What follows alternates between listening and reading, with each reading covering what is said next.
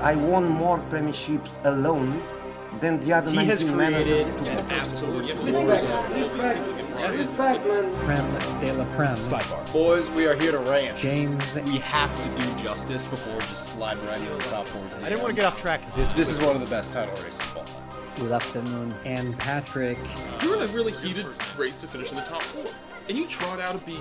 What on earth? I don't have it on. I'm talking worldwide. Wow. Yeah. Welcome to Prem de la Prem. All right. What do you think of that, McConaughey? It's decent.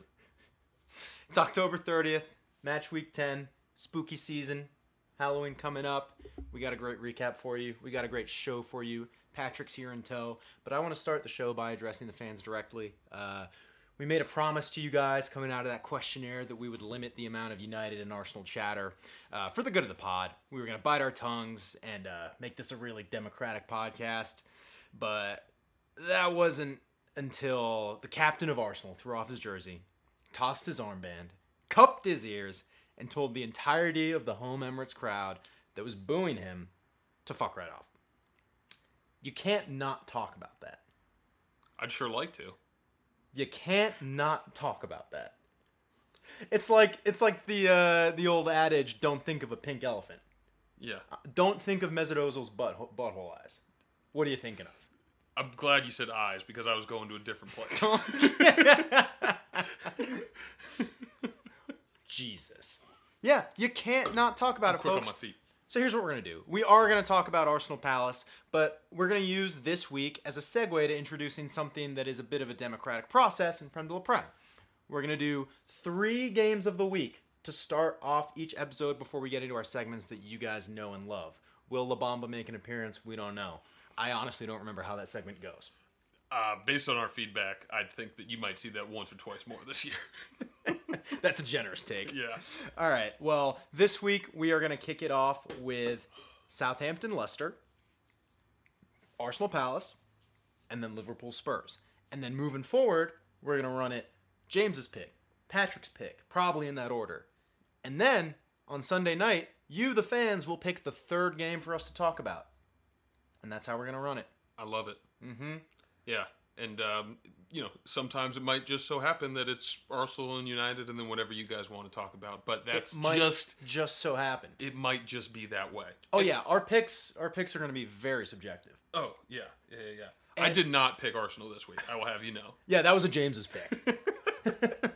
So it can go both ways. It can go either way. There's pain surely to be involved. And just for the record, we're not doing Burnley versus Chelsea to make up for all the times that NBC did a segment on Pulisic when they shouldn't have. So don't blame us. Blame the 2 Robbies and Rebecca Lowe. Fair enough. Yeah. He's been spoken about enough. So without further ado, you guys know solo.com. Hey, listener at home, listener in your car, listener pretending to work. Are you thinking about going solar? Well, guess what? Solo.com will provide you the 3 best quotes customized for your home from local installers. On average, Solar.com quotes are 2,800 smackaroos lower than the going price from installers directly. And that is not a quote from us. That's from the Department of Energy. Ever heard of it? And if you want a little favor from the Prem de la Prem boys, just mention Prem 19 over the phone and tell them North London is neither red nor white. That will earn you... Yeah, what's Crystal Palace's colors? Oh, boy. That will earn you $250 off your purchase. And the code is valid, my friends, through the end of the year. So get online, go to solar.com, and start that solar project today. Without further ado, my solar.com question for you, kicking off Southampton-Leicester. Do you draw a parallel between Leicester's performances and Andy the Engineer's performances in the Prem de la Prem Fantasy League? Well, I do, because he is so much of a homer that he's smacking Madison and Vardy and his fantasy team. Not only are they getting shutouts, I think they put up 5 goals between the 2 of them in that game. Yeah. He put up 94 points this game week, sitting number 1 in the table. Mm-hmm. So, yeah, I absolutely draw a corollary there. And, what I would say to this, because this is, we talked about our feedback and we take it seriously. Let's just say Andy the Engineer was divisive. Some people wanted more, some people wanted less. Yeah, nobody wanted the same amount. Yeah, and I think a lot of people were questioning his football acumen. I would tell you to look at the table. look at the table, Andy the Engineer staring you right in the face in the number one spot. Yeah, if anyone deserves a Xhaka reaction, it's Andy to that questionnaire. Yeah. Cup those ears, Andy. Yeah, it's a little different context. But... yeah, you talked about his team selection, though. It reminds me of Office Space, where the guy's, like, trying to get fired, and he just keeps getting promoted. Because Andy's team is Vardy, James Maddison, Christian Pulisic, Mo Salah, maybe not so much. But those three are like, yeah, these are like the three players that Andy knows and are in the team. And then you look at the rest of it, and I'm starting to get a whiff of collusion. Because he's got little sneaky players in there like Milivojevic, who takes all of Palace's pens. And it's like, how did he know this? Look, you can sleep on him if you want. I'm not doing it. I know we love to have a go, but the man knows his footy. And there's a reason he is our... actually, he's tied with Carl for our most appearances on the show, but there's a reason we bring him on the show, not just for laughs, but the man knows his football, despite what he'll have you believe. Yeah, and if let's talk about his team. Well, yeah, he's just to put a bow on that. I'm sorry, one. I know that I shouldn't be handling transitions. That's all. Oh no, it's okay. When I write down my notes, they will get said. No matter how the flow of the show is going, I'm going to say my notes. He's top of the table by 50 points in the league and posted 94 last weekend, which was unheard of. We do have people in second and third place. We had this segment going a while ago. I want to bring it back. I want you to rate their names in fantasy. Right. Okay. So I don't know if this was one of them. In second place, we got our boy Lampard and the pun. That's pretty good. I'm giving it an 8, which is exactly what I've given Frank Lampard so far. Ooh. All right. I like the tie in there. All right. And then in third place, our good friend Jack Bennett with the team name Lucky Not Good. Honest, but poor team name. Poor. I'd go 2, maybe 2.4. Sometimes you appreciate the refreshingness of someone just calling it like it is. Yeah, but I mean, I'd like Jack to give himself a little bit more credit. You're sitting on third in the table. You know, be okay to own your skills. You know, you don't need to hide behind that your whole life. Well, keep it up, guys. Lucky not good. Maybe you'll be lucky enough to slide up into second and challenge Andy the Engineer in the coming weeks. Yeah, and me, on the other hand, 20th place. Maybe it's time to hang up the boots. So now the whole, God, it just kills me that we're going to have to buy Andy a jersey, and he's going to put Andy the Engineer on the back of the jersey. I thought it would have been Mad Dog, but either one is really just an embarrassing thing to request. I can't wait, though. I kind of want it to happen. Let's set that aside. We'll keep our tabs on it, but you're right. Let's talk about the game itself. Let's talk about Leicester, who were your mortal lock last week for a moneyline victory over Southampton, and holy shit, did they deliver it. Yeah, in probably one of the most epic fashion in Premier League history. I think the second largest, or tie for the second largest margin of goal difference in a Premier League game. I tried to look that up. I know they equaled United versus Ipswich. 9-0, and that was back in 95. I think there was a 10-0. There was 10-0. We'll confirm that. We'll check back in on that. Biggest away record. That's the craziest part. Yeah. I mean, mind you, I think this says a lot. I mean, obviously, look, Leicester, they've won the league. If Liverpool and City slip up, you also have to look for Leicester to slip up now. Mm-hmm. They need to be respected. I think we have the same opinion about Brendan Rodgers, but I think you have to respect the job that he's done with that team so far. And they're producing and playing with a fervor that is really hard to match. They have an identity about them, mm-hmm. this underdog, this grit. You know, there's mm-hmm. They don't lay flat. Mm-hmm. They step up, and Southampton on a red card in the 12th minute or whatever it was. Yeah, it's not how you draw it up. Right, obviously you felt pretty good about the lock, but getting to 9 is... I mean, I think that says a lot about Southampton as well. It says a lot about Southampton. Well, I picked to go down, I believe, rather just kind of from the hip to start the season. Oh, yeah. I think it was one of those, you looked at my notes and you're like, oh, I can't pick Brighton. All right, Southampton, let's run it. But Leicester, it took a full team to do it. And I think last week we touched on the togetherness and the quality that's spread amongst the team. And I think this week something interesting to note is the shrewd business that they've done as a club.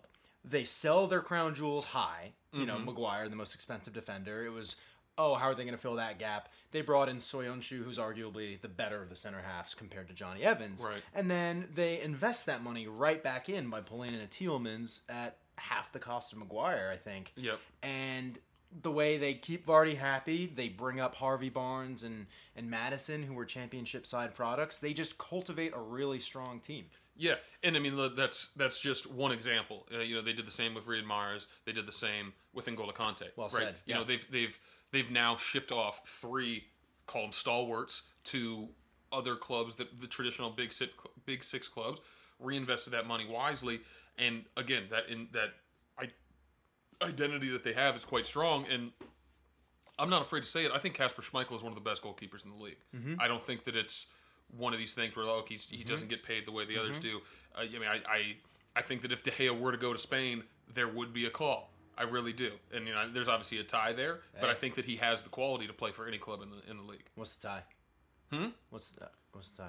Petr Schmeichel used to play for United. Oh, I see. Yeah. Fun fact for you. The original helmet head. Skirt, knew that. Fun fact for you, he was the goalkeeper in the 9-0 victory over Ipswich. You can't make that up. Oh, that is interesting. He is mm-hmm. also... I did see that on Breitbart. In anyway, go ahead. FIFA Ultimate Team, he is the icon that costs the fewest amount of swaps. Explain that to me. Basically, every other icon is more expensive than him. Okay. So he's the cheapest. He's the easiest to obtain. Okay. Interesting. I'm going to file that one away. Well, you talk about how... shrewd and how much of a business acumen Leicester have had in cultivating a team. The flip side is Southampton, and it was a bad day to be a Southampton fan. They were 4-0 down 39 minutes into the game with 10 men on the field, pissing rain, and people were leaving like cockroaches in an apocalypse. Yeah, I mean, what reason do you have to stick around at that point? And it got bad. They had City, I think, just today or yesterday, and that didn't go well. Yes, they got City, yesterday. Yes, they got City again in the weekend, and that's not going to go well. So for Southampton, I don't. It's too early to say like, okay, you're going down. You need to be past Christmas to know who's going down or who's even in a battle to go down, just because how tight the bottom of the table mm-hmm. can get. But that's a piss poor performance at home, and you need. If you're going to be in a relegation battle, you need home support. You need to be able to turn losses into draws. You need to be able to turn draws into wins. You need to do that at home. And, quite frankly, when I made the lock, I didn't think that it was... I mean, the odds weren't, like, so crazy in Leicester's favor. This mm-hmm. was a game you would have expected Southampton to compete in. Yeah. In the red card, you got to... I think you got to throw a little bit of asterisks on the 9-0 if you get a red card 12 minutes into the game, whenever it was. Right. It's it changes the entire complexion, but I think you make a good point. You need to keep those fans engaged, and I think the only fans who were still there were the masochists doing the wank-off signs at 7-0 about, towards the end of the game with their rain ponchos on, and that was about as good as it got. Yeah, and so as it stands now, they are in the relegation zone. They have taken 1 point in their last 5 games. Mm-hmm. City coming up next. Something needs to change. It's grim. It's not great, and you're looking at that roster, and you're saying, who's going to do it? Yeah. It's not promising. I think the English media does something interesting where a new manager comes in this case, Ralph Hasenhuttl at Southampton. He gave them that new manager bounce to stay up last season, and he was praised as this really great manager who seems to have a long-term vision. And now it's like, put that to the test. I haven't seen anything from this guy to prove that he's a class manager. But maybe it's not his fault. And Patrick, I'll bring this to you. We talked about how Leicester banks on the players who they give up with new, strong players. Let me run you through some names of who Southampton's given up in recent years. This is a good one. It's a good one. It's a really good one. Like, I don't know if you've seen the Southampton could-be 11s floating around. Here are some of the names that will blow your mind. Van Dijk, Sadio Mane, Nathaniel Klein, Alderweireld, Wanyama, the Ox, Gareth Bale, granted that was a long time ago, right. And then Luke Shaw and Adam Lallana. Now, not all of those people are world beaters. I think Van Dijk and Mane are the most shocking, and I think they were even on the same team together at one point. But look at this team now. Who is the talisman in this team? I'm looking at their lineup against Leicester. Was it Nathan Redmond? Is it Danny Ings, a Liverpool reject? Yeah. There's just no quality in that squad. No, there isn't, and it's something that they're going to have to... They're likely going to have to address in January, and it's mm-hmm. This is a type of club who's not going to obviously make a splashy signing. It might be someone who's performing in the championship. I don't know if they take somebody on loan from one of the larger clubs or something to that effect. A younger player, right? Just see if you can't pull it off. They didn't stay up, but you know, Callum Chambers was Fulham's player of the season last year. Like there's opportunity for those types of players to impact your squad. And you know, if he clearly impacted it. Yeah, well, I mean, imagine if he wasn't there, you know, and so I think that there's areas for them to improve, and I think that they're going to need to look to January at this point. Yeah, I heard Mesut Ozil's looking for a club. If it's not in London, and if it's not on 330 pounds a week, we're not picking up the phone. Let's bring it to the game itself. Right. Arsenal Palace, game 2 of our breakdown on Prem de la Prem. And let's start with the game itself. Obviously, the Xhaka incident, Emery's reaction, that is the headline grabber. But at the end of the day, it was a football match. Sokrates and David Luiz open up the scoring to go up 2-0. Exactly how you drew it up. Clinical finishes. 8 minutes in. Yeah, started strong. Do you remember feeling comfortable 2-0 up? No.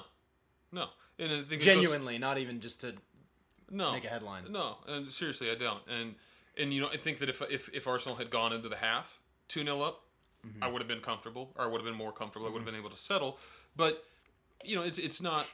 Arsenal hasn't had a comfortable Premier League match this entire season. Right. No matter what the results have been, they have not had a game that they have won easily. They have not had a game that you really felt was in hand. Maybe aside from the Burnley game, but even that was a 2-1 game in the end. Yeah. You know, and there was some scrappiness towards the end.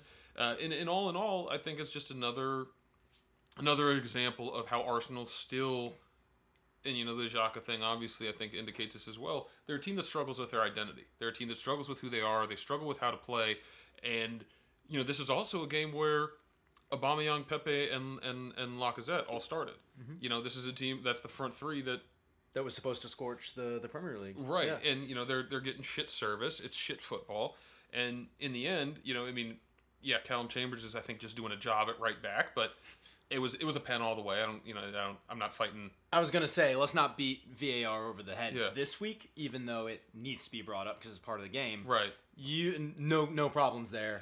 No, I mean my only problems are had that not been given a dive, had it been just play on. I don't think VAR looks at it again. I think that the clear and obvious error was the dive part of it. I don't think that the clear and obvious error was the pen. To reverse it all the way. Right. Yeah. So I think that the fact that it was given as a dive was part of why that was reversed. Martin Atkinson was real fast to get that yellow card out. Yeah. That was... Yeah. I mean, in like later... Yeah. I mean, he's... Yeah. He had himself a day. He's also... I mean, on that... I'm not going to go too deep on it. He's officiated 9 games this year. 4 have been against Arsenal. And I say against Arsenal intentionally. Mike Dean feeling cucked. Yeah, I think that there's. He usually sets those aside on his advent calendar. He lets himself eat a chocolate. Yeah, no, I think it's like one of those bidding systems where they all want to get the Arsenal game, so also, they can just bone them. 12:30 p.m. Saturday, going. No, they're all Monday games. Oh, I think we actually got a weekend game. This week, that's right. Okay, which is nice. Yeah, we get 3 a.m. Yeah, we get to shit the bed against Wolves at home, but the football is just uninspiring, and you know I'm looking at the team and I'm saying who's an impact player. It's tough to say just because of the tactics. I mean, my ire has been on Emery for a few weeks now, and it's not moving. Real quick, I think you do have to give credit to Palace though. Oh, okay. This is we talked about it last week. I think that they played a good game at home against City, didn't get the result. That's right. But Crystal Palace is 2-0 down at the Emirates. I think that there's something to be said about them, and they have a difficult run of fixtures here. They know it, and they took a point where.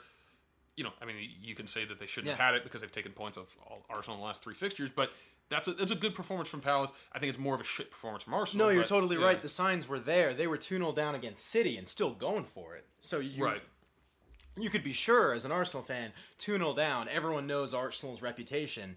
Palace is going to go for it. They have the ambition, yeah. Sure enough, they got the equalizer through some classic Arsenal sloppy defending. You know, Jordan Ayew left open at the back post. And then the last incident to kind of bring the game full circle was the more questionable VAR call where poor man Sokrates, his goal to go ahead in what I thought was like the 82nd, 83rd minute, celebrating like the heavens were going to open out in front of him. Right. Even to the neutral, you got a little tingle there for the man Papa. But... Talk about VAR with their high bar of intervening.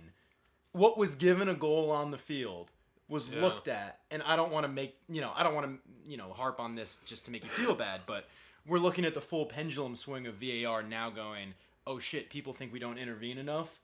let's turn that on its head. It almost feels like an overcorrection to try to cater more to the mean. And it's so dumb. At least stay steadfast in one thing so we can have a barometer. Yeah, I mean, it's you can't help but to, as an Arsenal fan, just be completely done in by it. And, you know, I think that, again, my ire is more towards Emery and the Arsenal performance. But it's hard to say that a VAR decision didn't cost Arsenal 2 points in this game. I think it's hard to say that. And it's a nice little paper over the cracks job, but sure. The facts, yeah. I mean, that's how Arsenal's getting all their points, so I'm not really going to fight too much on it. And it's just consistency. You know, there was... You mentioned it a few episodes ago that you thought the chickens were going to come home to roost for Arsenal after a few close calls in the penalty box. Mm-hmm. I've looked at this a lot of different ways, and I can't find the foul, but, you know, it is... Oh, you can find the foul. It's on Callum Chambers. Yeah, oh, yeah. Yeah, fair. It was bizarro world, but don't worry, because the Prem de la Prem community solved this one. We put it out to the fans. We said, is VAR working in the Premier League? We got 46% yes, 54% no. I voted yes, oddly. Yeah, I voted no. Well, that's on brand. That's on it. Brand. We can no. I mean, we can close the book on that one. It's clear cut. Yeah. So, I mean, we just... Look, I think it's clear that it's going to stay. I am starting to believe more and more that the FA is against it, or somebody's against it, and they're purposefully fucking it up. Like, that's your genuine take? No one has gone to the monitor. Yeah, that's what people are starting to bring up now. The cutaways on NBC Sports to the sad monitor in the corner. You'll see somebody go to the monitor, I would say. It's not even sponsored. In the next, 2 or 3 match weeks, just because of the conversation. Right, and exactly. It's like the overcorrection. It's very now we got to go look at the monitor all the time. It's not even sponsored by Microsoft Surface, like the NFL. You don't get a sick little cutaway. Yeah. Maybe a Geico ad scrolls in, and it's like you get a little ad break. But... Let's not belay the point. Sure. We all know why we're talking about Arsenal Palace. The Xhaka incident, which I teased at the beginning of the game. This was a long time coming. I agree. This was a long time coming. I agree. We've talked about Xhaka since the roundtables over the summer. He is almost an encapsulation. You saw the way he played if you broke it down. It reminded me a lot of United. Not a lot of invention, not a lot of confidence to pass the ball forward. And then it really came to a head with his, I don't know, lack for a better word, tantrum. Right. The first question I want to ask you before we get to Emery, which I know you have some choice words on. Do you blame the fans at all for their treatment of Xhaka in that moment? 100% I blame the fans. Oh, wow. Okay. Yeah, I think the fans were in the wrong. I think that Xhaka made that situation worse. And then the fans responded. He knew how the fans were going to respond after what he did. Yeah. So there was no turning back. Yeah, and I think that there's some points to be made. I think the fans' frustrations are misguided toward Xhaka. Mm-hmm. And the people who are commenting on a post with his newborn, go kill yourself. Oh, shit. Those people aren't Arsenal fans in my book. They're not football fans. They're like pieces of trolls. Shit. Yeah. He's been receiving internet abuse forever, whatever. He's only gotten booed at the Emirates over the past couple months. It has happened over the past couple months. Yeah. Right. And to be honest, he wasn't particularly poor on the day. No. That's the craziest part. It's just a manifestation, I think, of the fans' frustrations with Emery, much like we talked about Sarri and Jorginho last year, and Jorginho didn't have an outburst. I find it tough to think Xhaka's going to come back from this soon. But Jorginho is now, when we brought Carl and Miguel back on, they would tell you they're loving the Kovacic-Jorginho pairing. Difference with Jorginho and Xhaka, though, is Xhaka has the weight of that armband on his arm.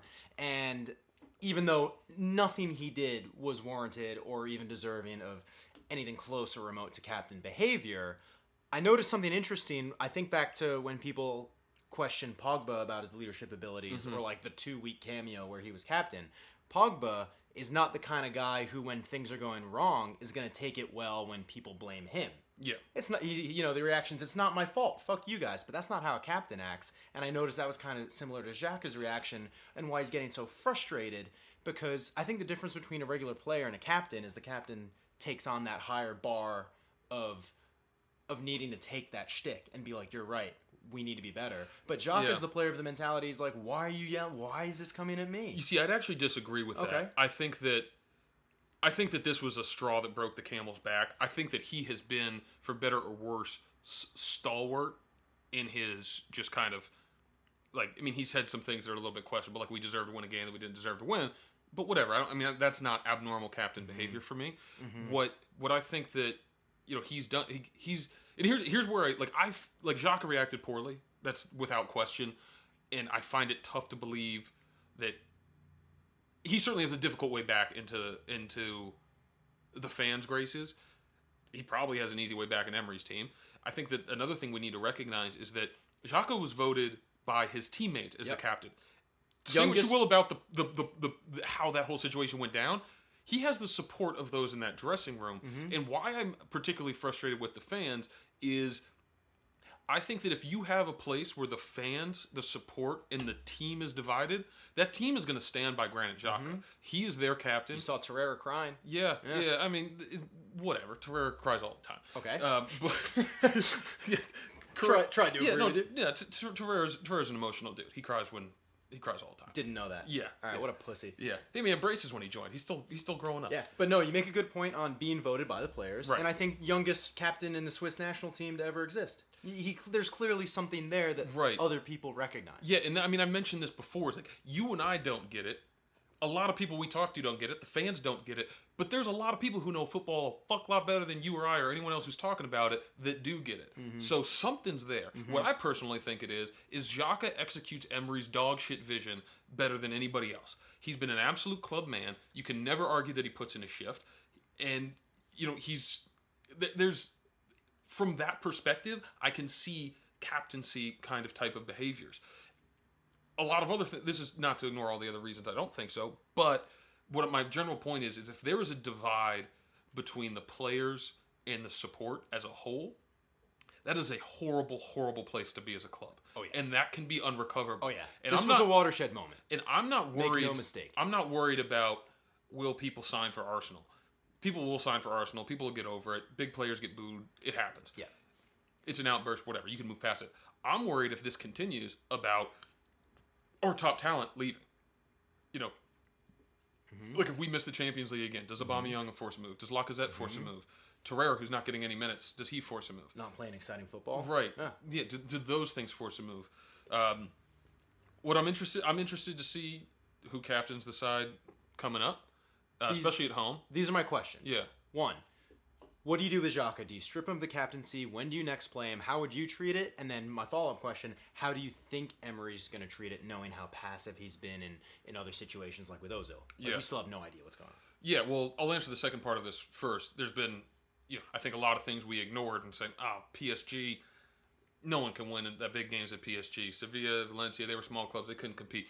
A lot of the reports that were about Emery that are now resurfacing is that he's a complete pushover. And part of what happened, he went back to the players and asked the players if Xhaka should remain captain. What the fuck do you think they're going to say? What are they going to say? Yeah. Like, that man needs to have some damn conviction and make a decision. That's what I have no faith in. It's super embarrassing. Right. He would not, when he talked to the media, say whether or not Xhaka would stay a captain, when he would return to the team, if it would affect his play. He gave a whole bunch of non-answers. This is similar to all the stuff he said about Ozil. We have nothing. And no, he won't idea. Just call out Ozil. Like, Arsenal Fan TV, for all their insane points, shout out DT, makes the finest one I've heard from an Arsenal fan, which is, just tell us you don't like Ozil for your system, and we will accept it. Right. Just tell us he's not fitting into your team, and we'll accept it. Right now, we're hearing that players think he's training well. You're saying, Ozil, he's been good. Improving, yeah. So, have a backbone. Yeah, and so, I mean, again, I think that it was absolutely a watershed moment. I think it is more of a watershed moment for Emery's time at Arsenal than it is for Xhaka's time. To answer your other question. Sorry, yeah. So, he's already announced he's out of the Liverpool game. Which is a cop-out. Yeah, but that's a cop-out. Aubameyang's out. Lacazette's out. Was going to rest anyway. It's a Carabao Cup game at Anfield. He doesn't play Cup games to begin with. I don't consider that as an answer. I don't play him at home to Wolves.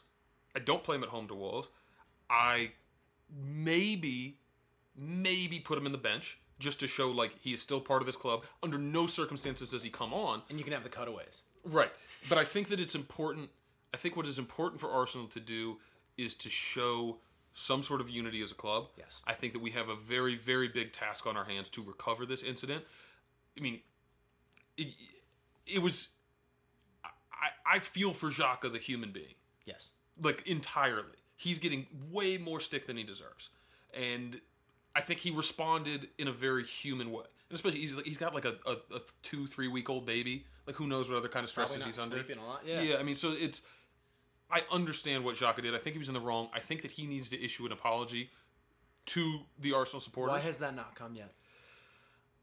For everything we've heard from Emery, it's that he's devastated, he's sad, he's training, but he's like, you know, he's like broken right now, and he's like, we got to recover as a person. It's really bad. Mind you, he didn't have shit to say when Ozil got literally fucking assaulted, and then Xhaka has a meltdown, and he's treating it as if, like, you know, we got to coddle this guy, right? So, I mean, I think the underlying thing to all this, and I'll end it on this, is Emery's piss-poor man management. Granit Xhaka should have been pulled from the team months and months and months ago. What happens when any competent manager has players who are out of form? They pull them out of the team. Arsene Wenger was, like, notoriously good at this, where he would give, a younger player, and Xhaka wasn't a younger player, but he'd give a younger player a run of form, get him 5 good games under there, 1 bad game, you're out. And you get back into training, you regain your fitness, you figure things out, and you get that hunger back in, you don't get complacent. Mm-hmm. We saw, like, Maitland-Niles is essentially out of the Arsenal team now because Emery just ran him into the fucking ground out of a position that he's not meant to play. I think he's going to be Ox 2.0, and he's going to be out of Arsenal within a couple of years. And I think that you're seeing it with Ozil. Not going down that rabbit hole. You're seeing it with Torreira. I mean, I think you're also. I also got questions about, say what you will about Sokrates and Luiz getting on the score sheet, but Luis completely lost Ayew on that second goal. Yeah. There's no one else he's got to pay attention to. It's like we've never seen the David Luiz scouting report. Yeah. It's like scoring a goal and conceding a terrible goal in one game is his MO. Yeah. Sorry, I want to let you keep going. Yeah, but I mean, I think that I integrate Xhaka into, in a Cup game is probably the first thing that I do, which is not this one. I think he needs a break. But I think he'll be out of the Carabao Cup. Yeah, well, yeah, probably. But I mean, the Europa League. It's a low stakes game. You know, the kids are already out there. They're having a good. Like, I think that you need to get him back into the game away from the Emirates. I also think that that's not what Unai Emery's going to do. I would be shocked if he plays at Wolves, but I would also be shocked if we go like the entirety of November and Granit Xhaka hasn't played, and I think there's probably about a 50-50 chance he wears the armband again as well. And that is I think an indictment on Unai Emery and what he's brought to the table, but Unai Emery brought this whole situation upon himself by not giving Xhaka those natural rests, mm-hmm. by forcing the fans' hands in their reactions, and that reaction brought out Xhaka's reaction. And you can be all negative. And you all can negative. Be rested and still be the captain. Like, I'm not endorsing this by any means, right. But fucking Ashley Young's our captain, and he's not a starter. Jordan Henderson gets left out of teams. He's not a starter in the team, but that's fine. He's the club captain. David Silva gets left out of teams. You have a vice captain. No big deal. Yeah, Company got left out of teams last year. Like, it's every single club does it. It's just man management. Stubbornness and no backbone is a terrible combination. Because Mourinho, you got stubbornness, but you know he's got a backbone. Yeah. So let me end it here. Sure. You kind of answered this. I want to make it very blatant. Are you stripping Xhaka of the captaincy? Me? Yes. Okay, good. I was going to have some follow-ups if you weren't. Yeah. You think Emery is 50-50 on stripping him from the captaincy? I'm certain he's 50-50, or he's just doing the old Unai Emery, not telling us what he wants. I mean, I watched the press conferences, and he's... I mean, I feel for them both as human beings, but he's not fit to manage this club, and Xhaka clearly isn't fit to be the captain. Mm-hmm. So, but I don't trust Emery to make that same decision. Last question. Do you think Xhaka fits into your vision of an Arsenal team? I don't think so. No. Okay. No. I mean, he's certainly not the guy that's you need if you're going to absorb pressure. You know, I think that Xhaka is somebody who would thrive in Italy. I really do. At a little bit of a slower pace. You know, the guy can pick a pass. He can definitely hit a shot if he's given a little bit. He can pick a pass. Yeah. Just in the most literal sense of that phrase. Ping. Just about that. So, I mean, I, and again, he's the captain of a top 10 FIFA ranked squad in Switzerland. Like, you know, he's not a man without quality, but I don't think he's fit for the pace of the Premier League. Well, it's just a shit show. There were a lot of lines that were crossed there, and I do think at the end of the day you have to realize that these are people. Right. Yeah, the tensions rise when you pull on a shirt that so many people in the world would die to play for, and that's where the tensions get so high. Yeah. But holy shit, like, you go through mental warfare. Yeah. Last thing I'll say on this, I think Arsenal really mothered Xhaka in a weird way in the media, where they're like, we're offering him counseling. It's like, Granit pissed the bed again last night. We had to let him come home from school early. It's like, holy shit. You want to see that in the media? Yeah. Again, it's Emery's bed that Xhaka is being forced to lay in, and I think that's incredibly unfair to Xhaka, which is why I do draw some ire towards the fans. Because he missed his bed and he went to go stay in his parents' bed. Right. Well, he should stay in Emery's bed. Right. Yeah. Yeah. We'll let you draw the conclusions there. Butt to butt. Let's move it on. Human centipede. Liverpool Spurs, our third game. That was good. Do you feel catharticized? No, I feel worse. Okay, good. I feel worse. Good. That's what I wanted. This is basically like the worst version of the Kepa-Sarri incident last year. Yeah. Yeah. And that was objectively hilarious. So I can only imagine how much fun everyone else is having with this. Oh, the United Reddit is having such a good time because we forget about the insane dysfunction at United because you just topped it. Yeah, it's just miserable, dude. It's absolutely miserable. Mm-hmm. It's like you're in a terrible relationship, and there's a full-on meltdown going on at table number 2 at the restaurant. You're like, look at those clowns. Yeah, I'm not at all looking forward to this Wolves game. Like, they have the ability to recover this all at the Wolves game. They really do. Like, not all of it, but most of it. I just don't see it happening. Like, I'm just not looking forward to it. I don't think it's gonna go well. I agree. I'm trying to do Mr. Brightside for you. I can't. The one thing that I think is objectively hilarious about this is Emery is going to play Mesut Ozil at Liverpool in the Carabao Cup today. Can't fucking wait. And he's going to play like shit because he's out of form, and it's against Liverpool at Anfield. And then he's go to the media and say, you see, Ozil, he doesn't work, he doesn't do... He's going to have tape of the worst possible scenario for Mesut Ozil. I just hope he shines. He's not bringing Aubameyang or Lacazette. It's going to be awful for Ozil. I just hope he shines. Oh, all right, we got to move it on. Well, let's talk about their opponents in the Carabao Cup and how they performed in the Premier League. Liverpool Spurs finished 2-1 in favor of Liverpool. Right. Late comeback. Spurs came out, nicked an early goal. Finally, a captain in my fantasy team slotted a goal home. Did not make much difference, but Harry Kane early off the bat. And then they defended like a lower league team hanging on to a result, and I've never seen anything like that in my entire life. I mean, it's not dissimilar from what they did at the Etihad in the match week 2, and they did hold on. They held on for dear life. I mean, I think they're a team that's fit to defend, so I don't hate the strategy. But when you score in the first minute and you absorb pressure for 90, especially against a team like Liverpool, you're probably going to concede. Yeah. And sure enough, they did. It came from a Jordan Henderson volley, top bloke. You wouldn't wish it on any other player in the Liverpool team. That's really the guy you want picking up the mantle. And, really for the neutral, it just makes you so happy that he's the one to score the equalizer. Right. Yeah, I mean, it's just put a fucking cherry on top of my weekend. Pressure told. Pressure told. And somehow I'm getting pissed off at Spurs losing, but whatever. Yeah, what the fuck? I'm just real messed up. Mark's getting up in that brain of yours. He's got some beachfront real estate. I'll tell you, how's that view of the Atlantic Ocean looking from your cranium? I'll tell you what, I went on Reddit, because I hate Jordan Henderson, if you couldn't tell from my sarcasm. Yeah. And I forgot why. I racked my brain. I was like, why do I hate Jordan Henderson? So I Googled it. I Googled, why do I hate Jordan Henderson? The top article was a Reddit essay, which is titled... Why I believe people hate Jordan Henderson and why he is the best player. Oh my God! Yeah, clearly from a Liverpool fan, and it's in the Circle Jerk Soccer Reddit. Here are the top options: why I believe people hate Jordan Henderson. He runs funny, looks kind of funny. Fair. Plays for Liverpool. Took over as captain from Stephen Bloody G M8. These are my main irrational reasons that I think are most common. Okay. And he's right on half of those. I think he's right on all of them. Yeah, he's right on all of them. You're right. Anyway, that's why I hate him. And then we said it at the beginning of the goddamn season. It's going to take a little bit of luck to accompany any title run. And damn, they are handing out these scrappy-ass penalties at the Anfield like it's candy on a Halloween weekend. I think another fair one, though. They're scrappy, but fair enough. Yeah, it's not fair. It's like, why are you in that why did you put yourself in that situation? Yeah. I mean, I guess I'm not so frustrated because I see that shit every week, but it's just it's I think that there's something to be said. Defending. There's something to be said about, you know, I'm not sure exactly who drew this penalty, but Liverpool's not bad at getting to the spot.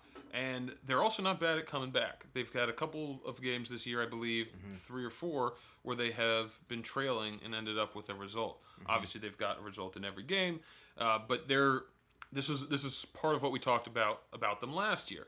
They were a team, if you remember the Merseyside derby, the Jordan Pickford blunder. They scraped one away. They did something very similar towards the end of the season where they got a kind of light free kick and were able to whip it in and get a goal. You know, even the game in the Champions League against Barcelona was a very, very scrappy result. And like, how do they come back 3-0 down on aggregate? Of course, it's a cheeky corner. You know, it's like there's something about this team that they have this will to win, especially at Anfield. Mm-hmm. I believe 45 unbeaten at Anfield. It's in a row. It's in all competitions. No, it's a very, very tough place to play, and I think that you go into there praying you can get a draw as an opposing team. The signs this season, I think there's, without a doubt, I don't want to trigger any Liverpool fans, Will Jones. Without a doubt, this is a team with quality, but I think you also look at a luck index and things that just seem to go their way, right. and they are punching above that weight of what I think the average is there as far as like lucky teams, and that's what you need. It's not unique to Liverpool. Throughout the history of the Premier League, those teams can point to specific results who have won the title and be like, remember that game? You mentioned the Merseyside derby. It didn't end up happening, but like the double doink against the crossbar for Uri to tap it in, stuff like that. Yeah. All right, well, last question on that, and it's actually relative to Spurs. Sure. Gazzaniga put on a show. Yeah. Is there a goalkeeper controversy at Tottenham Hotspur? No, not yet. I think this was brought up before this game, by the way. You know, I understand. Okay. First of all, go fuck myself. You don't need to have a controversy. You know, Lloris, I think if he's lucky, is going to play in January, right? So you have 2 months that you got to deal with this guy. That's a lot of games, and he's going to be your first team guy. Let's see how he does. Let's not mistake Spurs for any sort of world beaters. They're 11th in the table. They got one win in their last 5. They're not a team that's got it all put together right now. And I think that they were probably doing, you know, aside from his Cruyff turns, I don't really think Lloris was doing anything that bad. That's like saying, like, apart from Trump's foreign policy, I don't think he's that bad of a president. Well, that's still saying quite a bit. But yeah, I know there's lots of other aspects. Okay, force my hand. Sure. Gazzaniga continues to perform like he did against Liverpool until Hugo Lloris is fit. Is Pochettino, or whoever's going to be manager, going to have a tough decision to make when Lloris is fit again? No, I don't think so. Okay, you're riding the Lloris train. I think it's Lloris. And he is their club captain. But yeah, and I think if doesn't go for much these days. Yeah, clearly. But I think if he's, you know, I think it's good to have competition. We talk about this all the time. If Lloris drops in form, then yeah, maybe you play him against a Southampton away, and if he gets a clean sheet, then maybe you bring him. You know, you can work him into the team that way. You know, we mused at the controversy a year ago with Cech and Leno, and it didn't take too long for Leno. I mean, it took about 10 weeks, but like Leno eventually got a couple appearances, and then he was the guy. So there's ways to do it, you know, a little bit more politically, and I think if Pochettino's like shown anything, it's that he knows who he wants to play, and I think Hugo Lloris is that guy. But you know, we'll see. All right, am I missing anything on Liverpool Spurs? No, I mean, someone needs to take Liverpool down to defend the Invincibles. That's right. I mean, we were. I thought United to see it make it happen. Yeah, I thought United was going to do it. Yeah, but you were cheering. Yeah, I was. You were also saying the Invincibles chant a little too loudly next to what seemed to be the mayor of Manchester United or Broncos. Well, maybe we'll get him on one day and he'll tell me to fuck off because he seems to not really like anybody that's not a Manchester United fan. Yeah, that was very savory. All right. Well, I'm looking at the shot clock, and you know we like to keep our promises to fans. We're coming up mighty fine to an hour with our segments left. But we're in a nice little zone. 45 to an hour is where people fire them off. Bing, bang, boom. Bang, bang, bang. I've got a Mr. Brightside. I know you've got a trivia. Why don't we do a little quid pro quo? I'll hit you with my Mr. Brightside. We all know our beloved LAFC in the MLS is now on a crash course to the Cup final. They've just beaten the Seattle Sounders handedly, and they're heading to the final. I want you to tell me... Oh, did that not happen? Sorry, these match notes came a little early. I want you to tell me... First of all, open up those eager eyes. Sure. and tell me that the MLS is as good as the Premier League. Look, you're not, I'm not going to say it's better because it is just as good. Because there's only two leagues where anything can happen. Oh, I'm sorry. Let me read this again. Okay, yeah. The MLS is as good. You got off. Yeah. Thank God. There are only two leagues in the entire world where anything can happen. Where the pressure on the field, the calamities of the man in yellow, pissed off. Of the men in yellow, can come to fruition. The MLS is nothing if not exhilarating. And I would say the same thing about the Premier League. You know what, James? I'll double down. The MLS is better than the Premier League. Yes! And here's why. Specificity! Here's why. We take all their garbage talent, and we bring it over here, and we put it on display for it to fall and crumble. Wayne Rooney, Zlatan Ibrahimovic, Robbie Keane. Who's the we, who's the they? I'm very confused. The MLS takes the Premier League's garbage. Okay, got it. I thought you were going the other way. Shows it to the world. We pay so much because we can, and we like extravagance in the MLS, mm-hmm. and we show them how poor they really were. At the other teams. And they're flourishing in the MLS. No. Wayne Rooney pissed his way out of the MLS. They're like firecrackers in the MLS. They go, pew! And then they blow up. But in the MLS, we take the talent from God knows where in the world, we put it on a field, we get people who have never officiated a game before, and we say, hey, you can blow your whistle 10 times. Goals count, kickoffs count. And so these refs don't know what to do. And we say, hey, we're going to put a yellow card in one pocket and a red card in the other pocket. You're not going to know which, but you can't go back on your promises. And so that's why they hold on to their cards, because they don't want to throw a red card out when they think it's just a yellow card offense. And every time you're going to see studs up to the shins and you see a yellow card, it's because they grabbed the wrong pocket. And I'll tell you that. It's the same reason the Little League is... I hate grabbing the wrong pocket. Little League is one of my favorite sports. It's because anything can happen. Because mm-hmm. there's just... the skill level is just... Yeah. What the refs don't show in cards for egregious fouls, they make up for in firm hand gestures and body language. They run to the point of a free kick and stand face forward towards the goal and point. Right after a studs to the shin tackle. Mm-hmm. I mean, they got the foul, didn't they? Yeah. How was that? I blacked out. Yeah, I mean, you started with as good, and I thought you found my loophole, and you didn't perjure yourself with as good pertaining to entertainment. And then you doubled down and said it was going to be better, and then all your arguments were about entertainment. So, yeah. I don't really know how to judge this one, but I think entertainment value on my end, I'm giving that an A-. Look, I would rather watch Fast and the Furious than The King's Speech. Yeah, that is fair, and I think I know what you're saying. Yeah. I think that's a great encapsulation of my opinions on this podcast. Not enough Toyota Yaris in the King's Speech. I think we had a review in our podcast feedback that said, I think we know what Pat's saying. So I think we're good. Yeah. I think we're nailing it. Couldn't find acid? Here you go.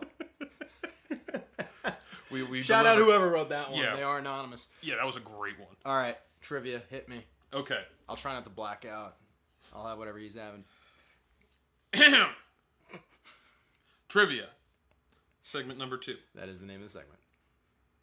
Marcus Rashford and Antonio Martial became the second pair of teammates to score a goal and miss a penalty in the same game. Name the other first pair of teammates to do this. Another group of two players in the Premier League era on the same team. Oh, jeez. But also score in that game. They both miss a penalty, and they both score a goal in the same game. Okay, first question. Where'd you find this? Online. Oh, really? I thought you just walked across a poster on the street. This is a complete hunch. I'm going Robert Pires and Thierry Henry. Trick question. Those idiots were the only ones that ever do it. You fucking dick. Oh, jeez. I actually think I do have another trivia question, if I can find my phone here. I'll stall that with a rebuttal. Marcus Rashford, as you might recall, after he missed that penalty, slotted one home for his 50th goal in his Manchester United career, and that was 80 days fewer than it took Cristiano Ronaldo, you folks at home might have heard that, to reach that tally in the same amount of, time at United. Is that the same Cristiano Ronaldo that is the second worst free kick taker in Serie A history? Let me check my math there. Yeah. Got it. Where'd you find that one? The same where I'm finding this one. Okay. So this one It's got one of those unsecure site little badges next to it. Okay, so this one, it is a it's a 3. Let me just make sure it's 3. I can do 4. Okay. Do you want me to stall for you? No, I got him. This is real trivia. I will walk out if you're trolling me. This is courtesy. This is very insecure. These are all real. Okay. This is courtesy of Bleacher Report Football, for those of you who really care about where I get my information. Yeah, absolute beacon. James isn't allowed to follow it because that's where all the good trivia comes from. Okay. I would like for you to name. Yeah. This is in honor of Ansu Fati, who at 16 years and 10 months... at Barca. Became the youngest goal scorer in Barcelona history. I'm well aware, of course. I want you to name the youngest goal scorer for Arsenal, Chelsea, Manchester United, and Liverpool. I would say that they are the Liverpool... Rank them easiest to hardest. Liverpool, Arsenal... Liverpool's the easiest? Liverpool, Arsenal... United, Chelsea. Youngest. Arsenal, I'm going Theo Walcott. Fabregas. Cool. Wow, I'm shook. Liverpool's the easiest one? Yeah. Youngest.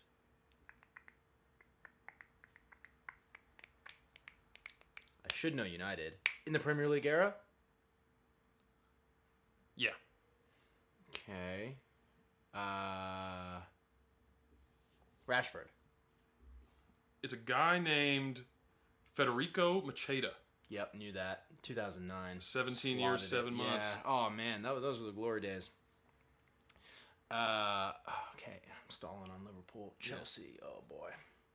I never heard of this guy, which might say more about me than it does about you. Actually, no, I think I've heard of him. Maybe not, though. Is it an academy guy? English name? No, I'm looking... it could be English. Could be Swedish. Okay, so it's not Joe Cole. No. Could be Swedish. He just kind of looks Swedish. You got pictures? Yeah. Fuck. All right, give it to me. Mikael Forsell. Yeah, I would never have gotten that. No, I know who it is. Yeah. Liverpool's the easiest one. I'm just harping on that one. I think you're going to kick yourself when you hear it. Oh, boy. Oh, jeez. English? Yes. Okay. Do you want the year? Yeah. 97.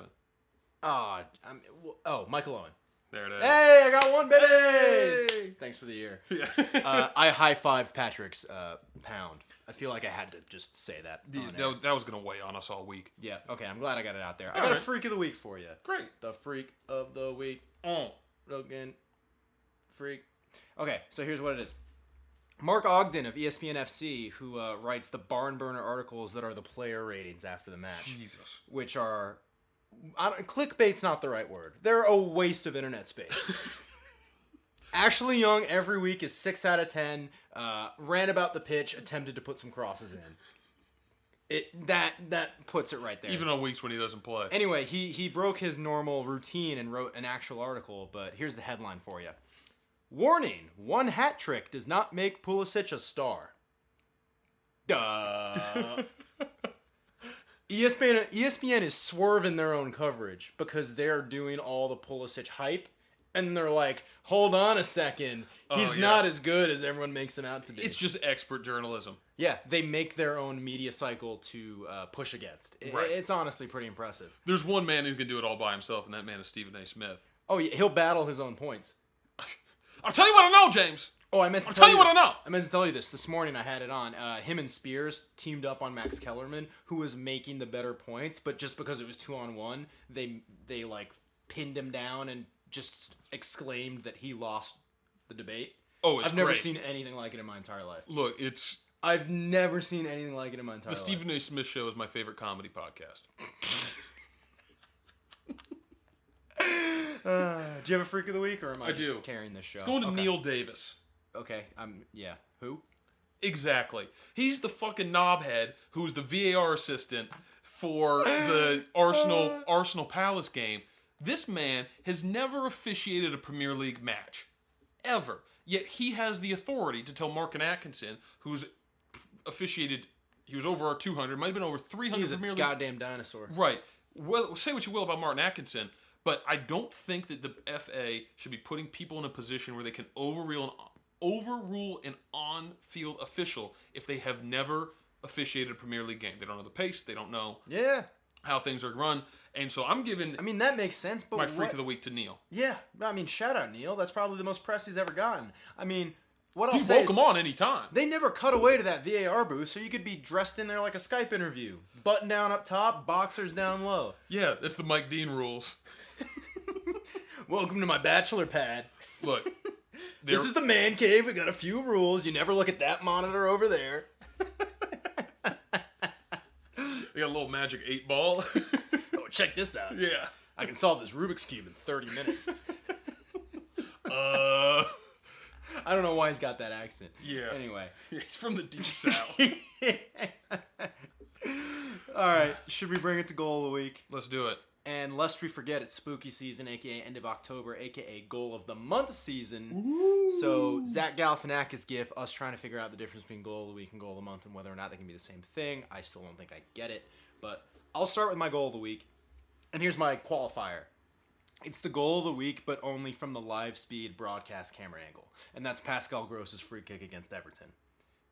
Live speed broadcast angle, it looks like the nastiest free kick. Okay. Because it's like sideways on and you don't get your relativity to the center of the goal. And then you see the replay and it's a horrendous error from Jordan Pickford. Which he seems to be getting quite good at. Yeah. It's startling how just... hyper he is in goal. Yeah, when is England going to get a reliable keeper? That's the thing about Pickford.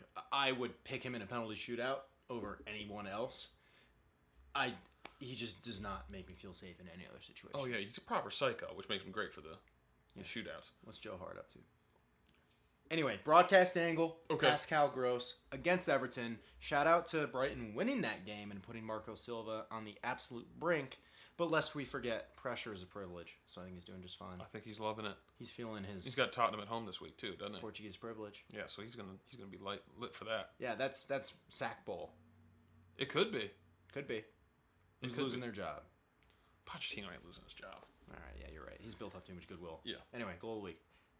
Going Jay Rodriguez. Mm-hmm. Fucking pelter, man. It's the common man. It's the common man's goal. Yeah, I would expect you to pick that one. Yeah. It was a tough one. But I mean, there's a point. Like I love the team goal, but there's a distance where it's just stupid. And he put a real proper hit on that. Little bit of a knuckle action, ended up in the corner, making Kepa look like a little little cuck boy. Always makes me happy. So not big on Jay. How about your goal of the month? I was just going to say, do you think Kepa gave Xhaka a call? Words of support? No. He's like, get this, dude. When it blows over, you can be the manager. Fuck captain. I'll make you the owner. God knows what's going to happen there. Goal of the month. I got David Silva, Crystal Palace, which is really a Kevin De Bruyne, City wrapped into one, full team goal. As you just mentioned, you loved. And they slotted it home after some well-worked passes. Raheem Sterling chipped over for the killer pass against through the back line for Silva to slot it home, and that's City at its best. And, you know, you like or hate the team, like or hate Guardiola. It's what they do best, and it was a joy to watch. That is my goal of the month for October. That is also my goal of the month, and I'm actually astounded because that was not your goal of the week. Yeah. What are you trying to say? Wow. What are you trying to say? It seems like I've influenced you, young James. No. But that's also my goal of the month. I follow my heart. Yeah. Okay, fine. Well, so, let your heart take you wherever I lead you. Goal of the week. I forget what I picked. Last week? Scrolling through my notes. Oh, Gylfi Sigurdsson? Was that last week? Yeah. Or was it 2 weeks ago? No, it was Sigurdsson. Yeah, well, that was my goal of the week because I felt it that week. Okay. And then you had some time to reflect and... I woke up on that side of the bed. I thought... Sigurdsson? Fair play to you. No, I mean, I think you're doing it right, finally. So, yeah, David Silva, goal of the month for me as well. Is it going to be your goal of the year? No, it can't be. It was already goal of the month. Remember when I said John Michael Sarri for Fulham in August was going to be the goal of the month, and I locked goal of the year, and I locked it? I mean, it was still probably top 10. Andre Townsend had something to say. In context, it looks pretty average. Yeah, that's fair. That's fair. All right. You know, there's no better way to wrap it up. We are coming to the end, and you're walking down a dark alley, but oh, wait. It's the Degenerate District. It sure is. It sure is, young Jimothy. Let me talk to you fans for a minute. We're 10 weeks in. On my locks, I've given you an 8-2 record. Preach. 8-2 record. That is scalable. DM us if you're actually taking these bets. Yeah, I'd be interested to know if anyone... People like the segment. People do like the segment. I think it's funny to, you know, think about someone's gambling addiction. Yeah. You know, it's like, oh, I'd hate to be Patrick who just lives on Bovada. I think that's where the entertainment comes from. Okay. Do you bet on your own locks and crocs?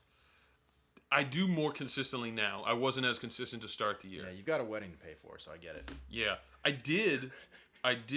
However, I bet most of my locks. I've not bet most of my crocs. Oh, because they're crocs. You're 8 out of 10 on the locks. Yeah, but yeah. Seriously, do reach out to us if you take them, and show some love. Yeah, and also just kind of put a little bit more pressure on me because right now I just think I'm talking to myself. And if somebody's actually taking these, maybe I'll step my game up and go, 10 out of 10. So I think this is a big week, then. Lock. Chelsea away to Watford at -150. Okay. Chelsea's on an absolute tear. Watford winless. Yeah. And -150, it's away. That's a pretty telling line, in my opinion. Does it matter if they beat or lose to United in the Carabao Cup? No. Okay. No. Not at all. I mean, it's a pretty safe lock. We didn't touch on him, but I think that Frank Lampard's done a tremendous job with this squad so far. I think that he's got them in a really good place, and I don't like how quickly Chelsea seemingly has been able to turn it around. 38-game season. I still expect there to be some regression as the season wears on, and they haven't really been dealt an injury. Show me a year from now. Sure. And if they're able to spend $300 million, because that's what they got out. Mm-hmm. They might be in a little different place. I can't wait for when they sign a world-class player and he's keeping Abraham out of the team and not performing. That's going to be a storyline, and I can't wait. That's actually fair. I cannot wait for that storyline. That's fair. It's going to be so fun. But regardless, lock them in this week. The work that's going on right now. Yeah, this might be hopefully this is the best Chelsea team in years. The Croc, and I'd actually have to figure out who they're playing again. I'm taking an Agüero hat trick. They are home against Southampton, a team that just gave up 9 goals. And Agüero slotted 2 against them today. Or yesterday. Yesterday, James. Yeah. Yesterday. Fuck. At +900. It's a decent shout. That's a decent shout. It's a decent shout. What about Agüero for a brace? It'll probably be like... Actually, no, I did look at it. It's +225. That's not good enough. No, it's not. It's not. Is it an exact or at least a brace? Or at least a brace. Okay. At least a brace. Got it. Exact a brace would be, what's the point of taking that bet? All right. Imagine betting on exactly a brace and Agüero nets a hat trick. An exacta. That's jump out the window kind of bet. The word of the day on Prem de la Prem, defenestrate. Yes. All right. Folks, what a wild ride it's been. That's match week 10. We made it all the way through, thank God. And thank you guys for listening. You are the lifeblood of this podcast, and we want to keep giving back. If you like the way we're tuning this up, let us know. If there's other suggestions you have, we are all for it. We're already thinking about how to come out with some video segments. That is in the works. And we are expanding beyond Instagram. It's just taking our intern a little time to put that together, because that intern is Pat and James. So stay with us, and thank you so much for listening. We'll catch you next week on Match Week 11. What's up, Prem heads? Make sure to find us on Apple Podcasts at Prem de la Prem, a Premier League podcast, and smash that subscribe button for all other interviews, segments, and hot takes that you can handle. You can also find us on Instagram for some fire content at Prem de la Prem podcast. No spaces, no punctuation, just like life.